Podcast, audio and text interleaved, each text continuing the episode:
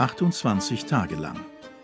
Hörspielserie in sechs Folgen nach dem gleichnamigen Roman von David Safir. Bearbeitung Ulrich Lampen.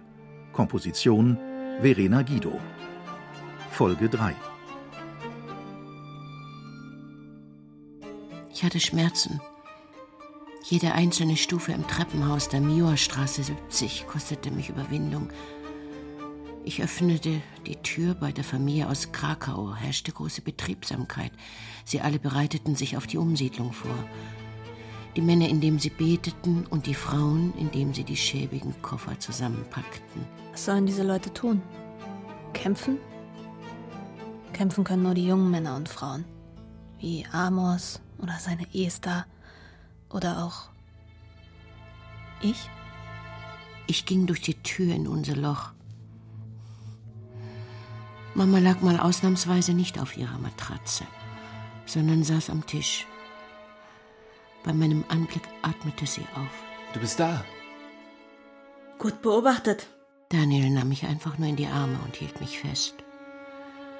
Ich begann zu weinen. Weil mein eigener Bruder mich niedergeknüppelt hat. Weil ich in den Augen des Deutschen gesehen habe, dass ich für ihn kein Mensch bin. Wir alle nicht.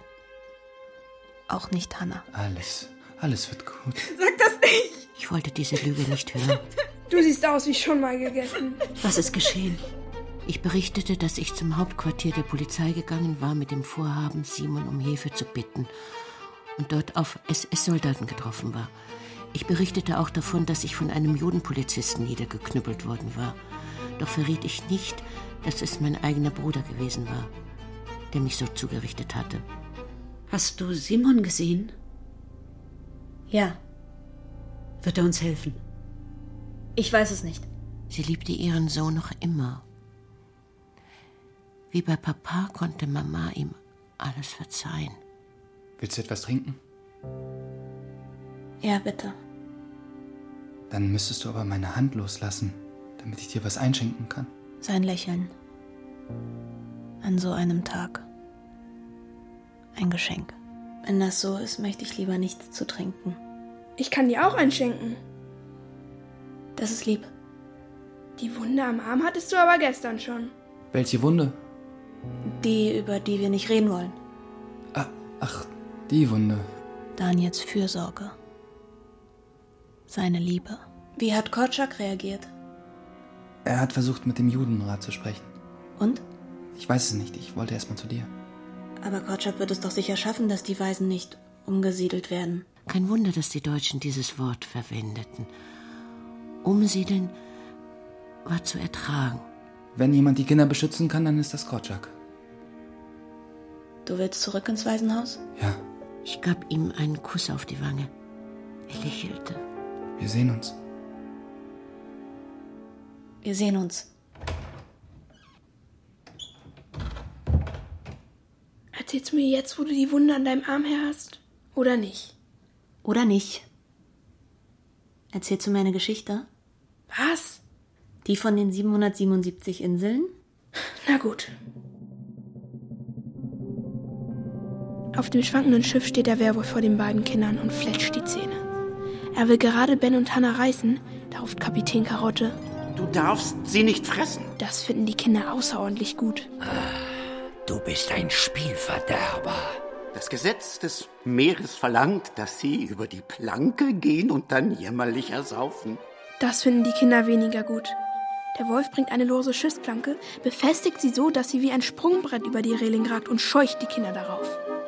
Die beiden küssen sich, wie sie sich noch nie zuvor geküsst haben.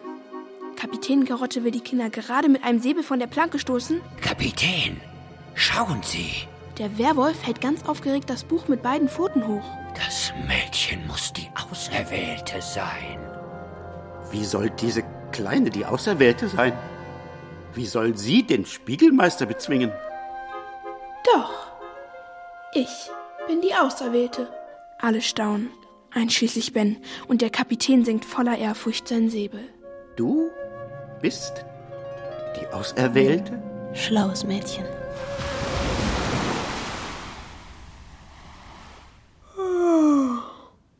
Ich erzähle dir morgen mehr. Gute Nacht, Mira.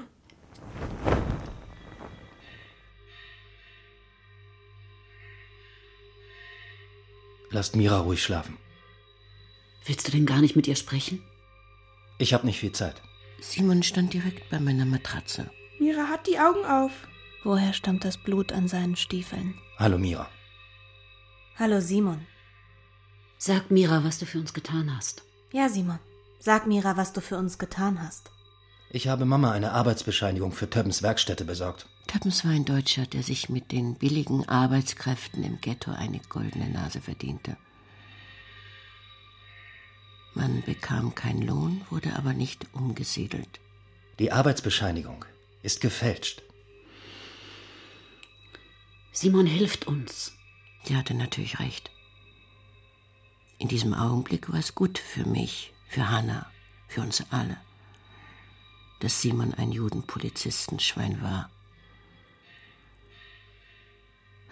Papa hatte also damals richtig gehandelt als er mit unserem letzten Geld Simon einen Platz bei der Polizei erkauft hatte.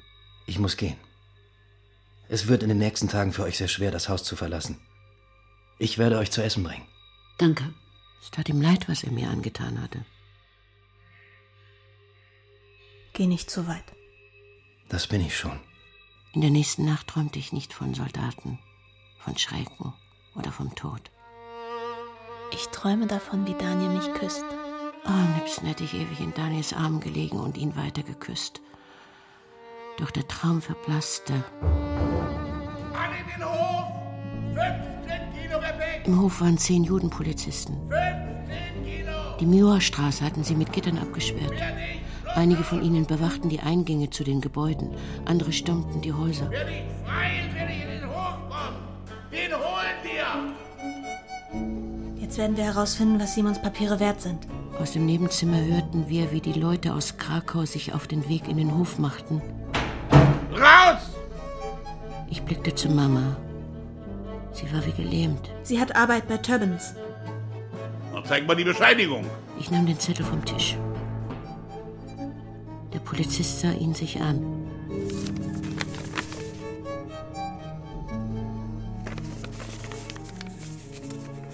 Die Papiere sind in Ordnung.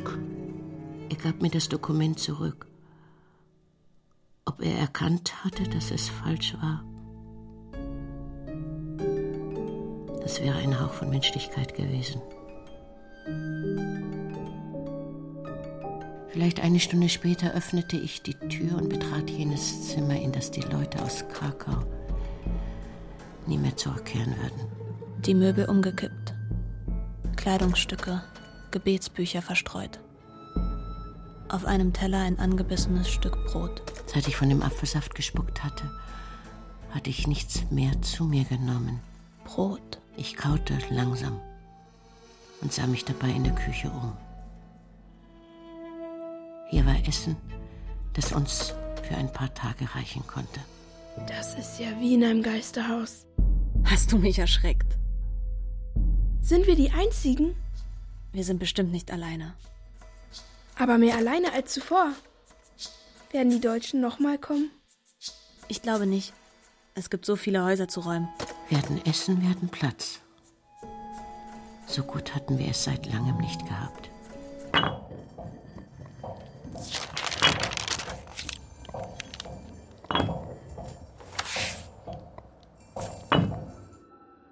So oft es ging, kam Daniel uns besuchen.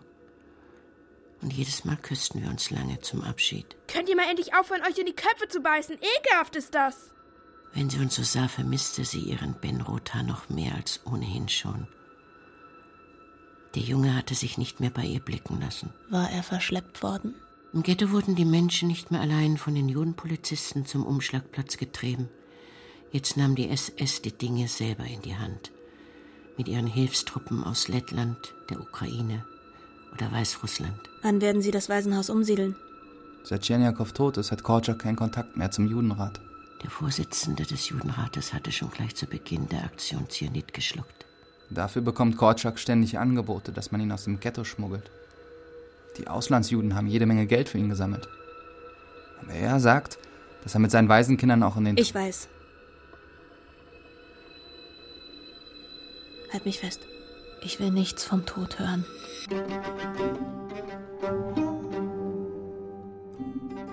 elften Tag der Aktion trat ich das erste Mal wieder auf die Straße. Meine Wunden waren so gut wie verheilt und mein Fuß nicht mehr geschwollen. Simon hatte sich die ganze Zeit nicht blicken lassen. Die Hitze, die Verzweiflung, die Angst. Mit Honig fängt man Bären und mit Marmelade fängt man Juden. Der Ehre Rubinstein hampelte neben einem Plakat herum. Mit Honig fängt man Bären. Ich gebe hiermit bekannt, dass alle Personen, die gemäß der Anordnung der Behörden zur Aussiedlung kommen und sich am 29., 30. und 31. Juli diesen Jahres freiwillig zur Abreise melden, pro Person drei Kilogramm Brot und ein Kilogramm Marmelade erhalten.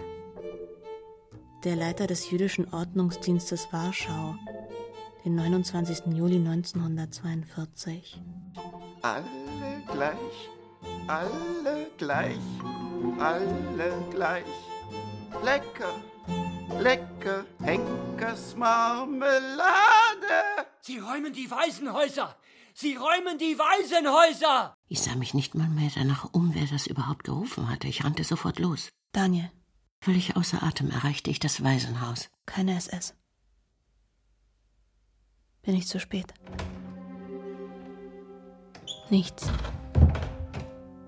Alles still. Ich eilte die Treppen hoch. Ich stieß die Tür zum Saal auf. Und dort standen alle Kinder des Waisenhauses mit dem Rücken zu mir und sahen gebannt auf eine improvisierte Theaterbühne. Und Korczak.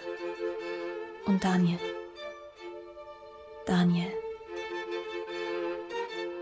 Auf der Bühne lag ein Mädchen in einem Bettchen und spielte, dass es an Fieber starb. Sie wird sterben. Um den Rabbi und die Sterbende herum standen Kinder in allen möglichen Größen und Altersstufen und spielten, dass sie von der Kleinen Abschied nahmen. Sie wird nicht mehr leiden müssen, kein Kummer mehr haben und keine Schmerzen. Sie wird es besser haben als zuvor. Das Theaterstück heißt Abschied von Sarah. Korczak hat es geschrieben. Er will die Kinder auf den Tod vorbereiten. Was machst du hier? Ich muss mit dir reden. Du sollst leben. Mit mir. Geh schon mal vor. Ich komme so schnell ich kann nach.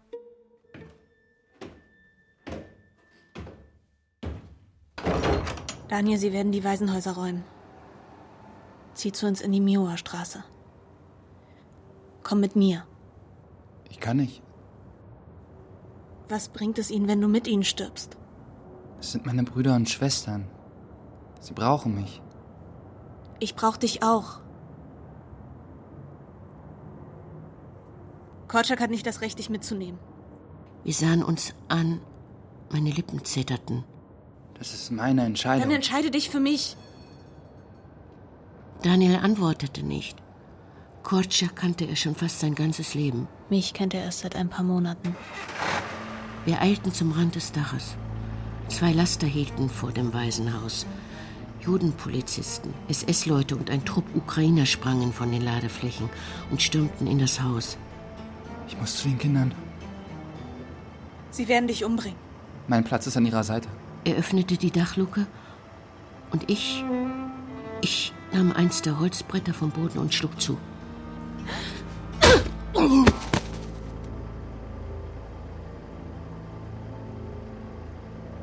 Es dauerte, bis ich realisierte, was ich da getan hatte. Daniel lag ohnmächtig vor mir auf den heißen Ziegeln. Sein Hinterkopf blutete. Er atmet noch. Mit einem Mal war ich froh, ihn niedergeschlagen zu haben. Jetzt wird er überleben. Die Tür des Waisenhauses öffnete sich. Heraus trat Korczak. In jeder Hand hielt er das Händchen eines kleinen Kindes. Hinter Korczak kam einer der älteren Jungen auf die Straße. Er trug mit beiden Händen eine große Fahne. Es war die von König Matschosch, die Kinderfigur, die Korczak erfunden hatte. In jeder anderen Situation hätten die Soldaten sie dem Jungen sofort entrissen. Aber sie ließen es bleiben. Die Würde, die Korczak ausstrahlte, flößte sogar ihnen Respekt ein. Dann marschierten sie los. Ein stolzer Zug von 200 Kindern. Einige der Judenpolizisten begannen zu weinen. Und auch ich weinte, während die Kinder sangen. Was lacht der kleine König im Traum? Was weint der kleine König im Traum? Er sucht des Nachts den Mond, weil dort sein liebster Vater wohnt.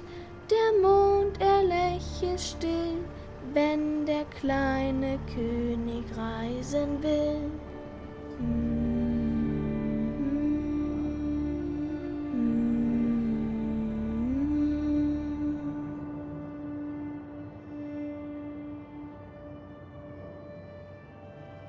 Daniel wachte erst am späten Nachmittag wieder auf. Er tastete seinen Hinterkopf und betrachtete seine Finger, an denen nun etwas Blut klebte. Sie sind weg. Sie. Sie sind schon in den Zügen. Dazu hattest du kein Recht. Noch nie wurde ich von einem Menschen so gehasst wie in diesem Augenblick. Du wärst jetzt tot. Für ihn war ich schuld, dass Korczak und die Kinder fort waren. Ich war dafür verantwortlich, dass er ohne seine Familie weiterleben musste. Nicht die SS. Ich liebe dich, sagte ich zu ihm. Das erste Mal.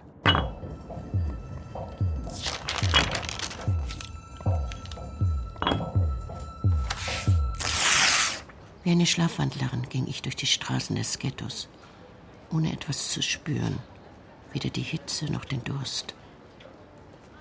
In meiner Seele war ein Loch. Ich habe Daniel für immer verloren. Vor unserer Haustür wartete Simon auf mich. Wir müssen reden. Du redest ja schon. Wir müssen euch ein Versteck bauen, Mira. Niemand ist mir sicher. Sie haben sogar uns Polizisten gedroht.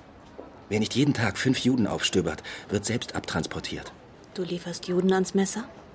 Was für ein Mensch will man sein? In unserer Wohnung angekommen, stellte Simon einen Korb mit Essen auf den Tisch. Mama wollte sich mit einer Umarmung bedanken. Aber er wehrte sie ab.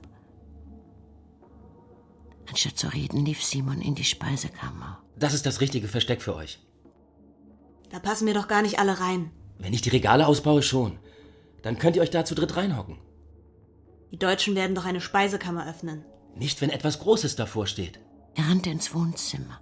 Ich folgte ihm zu einem riesigen Vitrinenschrank. Der müsste reichen, um die Kammer zu verdecken. Ihr geht morgens vor Sonnenaufgang rein und ich schiebe die Vitrine vor den Eingang.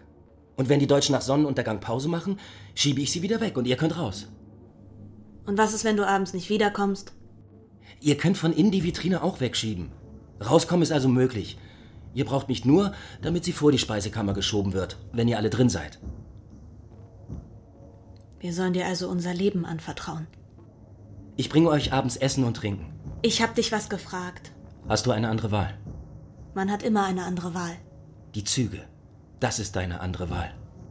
Und was ist, wenn du deine Quote nicht erfüllst und unser Versteck verrätst, damit du am Leben bleibst? Das wird nicht geschehen. Schwer zu glauben. Ich schwöre es. Ich widersprach nicht mehr. Es hatte keinen Sinn. Wir haben keine andere Wahl. Wir brauchten ein paar Stunden, bis wir die Speisekammer präpariert und die Vitrine in die Küche geschoben hatten. Es war bereits Mitternacht, als wir fertig waren. Wo kann ich heute Nacht schlafen? Nimm meine Matratze. Ich leg mich zu Mama. Ich schloss die Augen und klammerte mich weiter ganz fest an den Gedanken, dass Daniel lebte. Auch wenn ich ihn verloren hatte. Wenige Stunden später weckte Simon uns. Es war noch dunkel. Wir gingen mit etwas Essen und Trinken in die Speisekammer und hockten uns auf den dreckigen Holzboden. Simon schob die Vitrine vor den Eingang.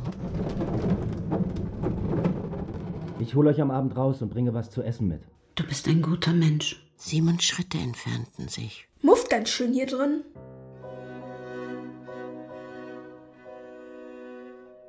Es war Hannah, die mir in den folgenden Wochen half, nicht durchzudrehen. Wenn die Welt draußen im Ghetto immer schrecklicher wurde, entführte uns Hannah in die Welt der 777 Inseln. Zusammen mit Ben Rother, Kapitän Karotte und seinem Werwolf-Matrosen machen wir uns auf die Jagd nach den drei magischen Spiegeln. mit denen man den bösen Spiegelmeister besiegen kann, der bereits 333 der 777 Inseln unterdrückt. Eines Mittags hörte ich ein leises Husten. Schritte kamen näher. Aber sie klangen nicht nach Stiefeln. Ich stand auf. Hanna atmete erschrocken ein, sagte aber nichts. Mira? Mira, bist du hier? Bis ich mich daran machte, die schwere Vitrine vom Eingang der Kammer zu schieben. Was machst du da? Hilf mir. Ich brauchte eine ganze Weile, bis ich mich an das Tageslicht gewöhnt hatte. Ruth? Sie war abgemagert. Ihre Haare waren kahl geschoren und ihre Kleidung war zerlumpt. Die Fäustchen in den Mond Was? gebissen. Ruth, was soll das? Hat sie den Verstand verloren? Deine schönen goldenen Haare. Hör bitte auf zu singen. Lulei, lulei. Bitte.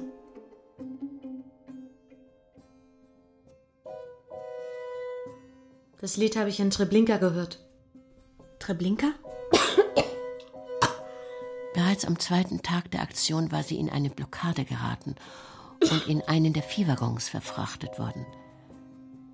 Während der Fahrt waren schon viele Menschen erstickt und sie selbst hat auf den Leichen geschlafen. Schließlich erreichten wir das Lager von Treblinka. Ein Arbeitslager?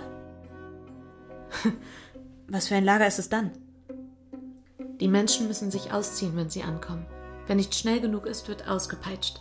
Und dann geht man nackt vorbei an den Bergen von Leichen. Tausenden von stinkenden Leichen. Die schaffen es nicht, die Toten so schnell zu verbrennen, wie sie die Menschen vergasen. Man atmet den Rauch ein. Mira, man atmet die Toten ein. Hm? Atmet die Toten. Sie hustete, weil sie immer noch glaubte, die Asche der Verbrannten in den Lungen zu haben. Das Schlaflied hat ein Uhrmacher gesungen für seinen kleinen Sohn. Wie. Wie hast du überlebt? Auch da gibt es eine Art Britannia-Hotel. Ich war den SS-Leuten zu Diensten. Und wie bist du da weggekommen? Schmuel hat dem Lagerkommandanten Geld für mich gezahlt. Sehr viel Geld. Ich habe dir doch gesagt, dass er mich liebt. Aber warum bist du dann jetzt nicht bei Schmuel? Er wurde ins Pavia-Gefängnis gebracht. Ruth hockte von nun an tagsüber mit uns in der Speisekammer. Wir mussten noch mehr zusammenrücken. Und meine Knie schmerzten so stark, dass wir abends, wenn wir aus der Kammer kamen, erst mal nur auf allen Vieren kriechen konnten. Wie versprochen kam Simon jeden Abend zu uns. Und jedes Mal hatte ich Angst, dass er uns verrät. Aber er fand jeden Tag andere Juden, die er nach Treblinka schicken konnte. Der Kommandant der Judenpolizei Czerinski ist bei einem Attentat lebensgefährlich verletzt worden. Von einem Juden. Ein Jude hat sich gewehrt. Zum allerersten Mal. Weiß man, wer der Attentäter war? Einer von der Job. Wer genau, weiß man nicht. Job? Job ist der Zusammenschluss der Jugendorganisation von Dror, Akiba und Hajomer Azair. Amos. In der gleichen Nacht flogen das erste Mal russische Flugzeuge über Warschau und warfen Bomben auf die Stadt.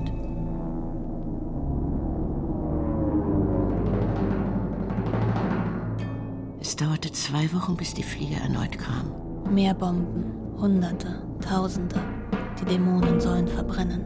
Da traf die erste Bombe das Ghetto. Das sind doch unsere Verbündeten. Weitere Bomben trafen das Ghetto. Wo können wir uns verstecken? Niemand darf wissen, dass wir überhaupt existieren. Am 6. September in der achten Woche der Aktion kam Simon bereits um 5 Uhr morgens zu uns. Alle Juden, die noch im Ghetto sind, sollen sich bis 6 Uhr morgens auf der Straße versammeln. Wer eine Marke hat, wird arbeiten. Wer keine Marke hat, kommt in die Züge. Was für eine Marke? Es sind gelbe Karten mit einer Nummer darauf. Sie werden von den Werkstätten und den jüdischen Organisationen verteilt. Juden müssen entscheiden, wer von uns lebenswert ist. Ich habe keine Marke bekommen. Du versteckst dich mit uns. Nein. Nein?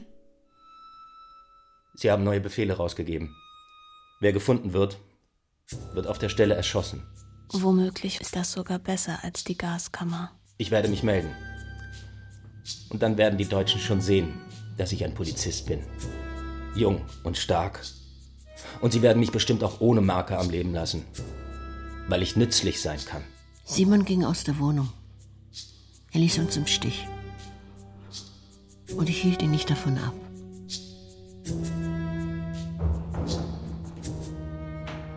Ich konnte nicht lange darüber nachdenken, woher wir nun Essen bekommen sollten. Soldaten stürmten das Treppenhaus, rissen die Türen zu den Wohnungen auf. Panisch scheuchte ich Hannah, Ruth und Mama in die Speisekammer. Und was ist mit dir? Ich finde schon ein anderes Versteck. Wo? Ich werde was finden.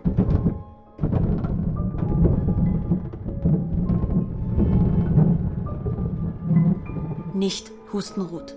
Um Himmels Willen nicht husten. Ich wollte gerade aus der Tür, da hörte ich, dass die Männer bereits unser Stockwerk erreicht hatten.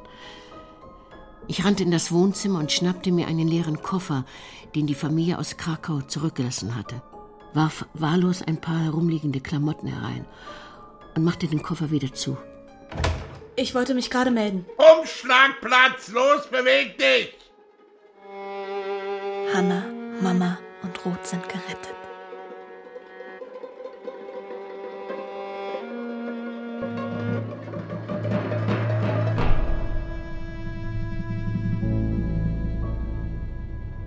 »28 Tage lang«. Hörspielserie in sechs Folgen nach dem gleichnamigen Roman von David Safir. Bearbeitung Ulrich Lampen. Folge 3. Die Rollen und ihre Darsteller. Mira, Elisa Schlott. Hanna, Toni Lorenz. Miras Mutter, Ulrike Krumbiegel.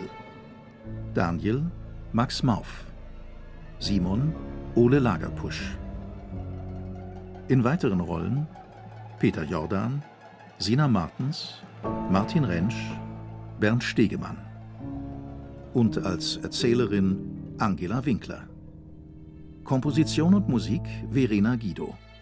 Ton und Technik Christian Bader, Manfred Seiler und Philipp Stein. Assistenz Felix Lehmann. Regie Ulrich Lampen. Produktion Radio Bremen 2021. Redaktion Holger Rink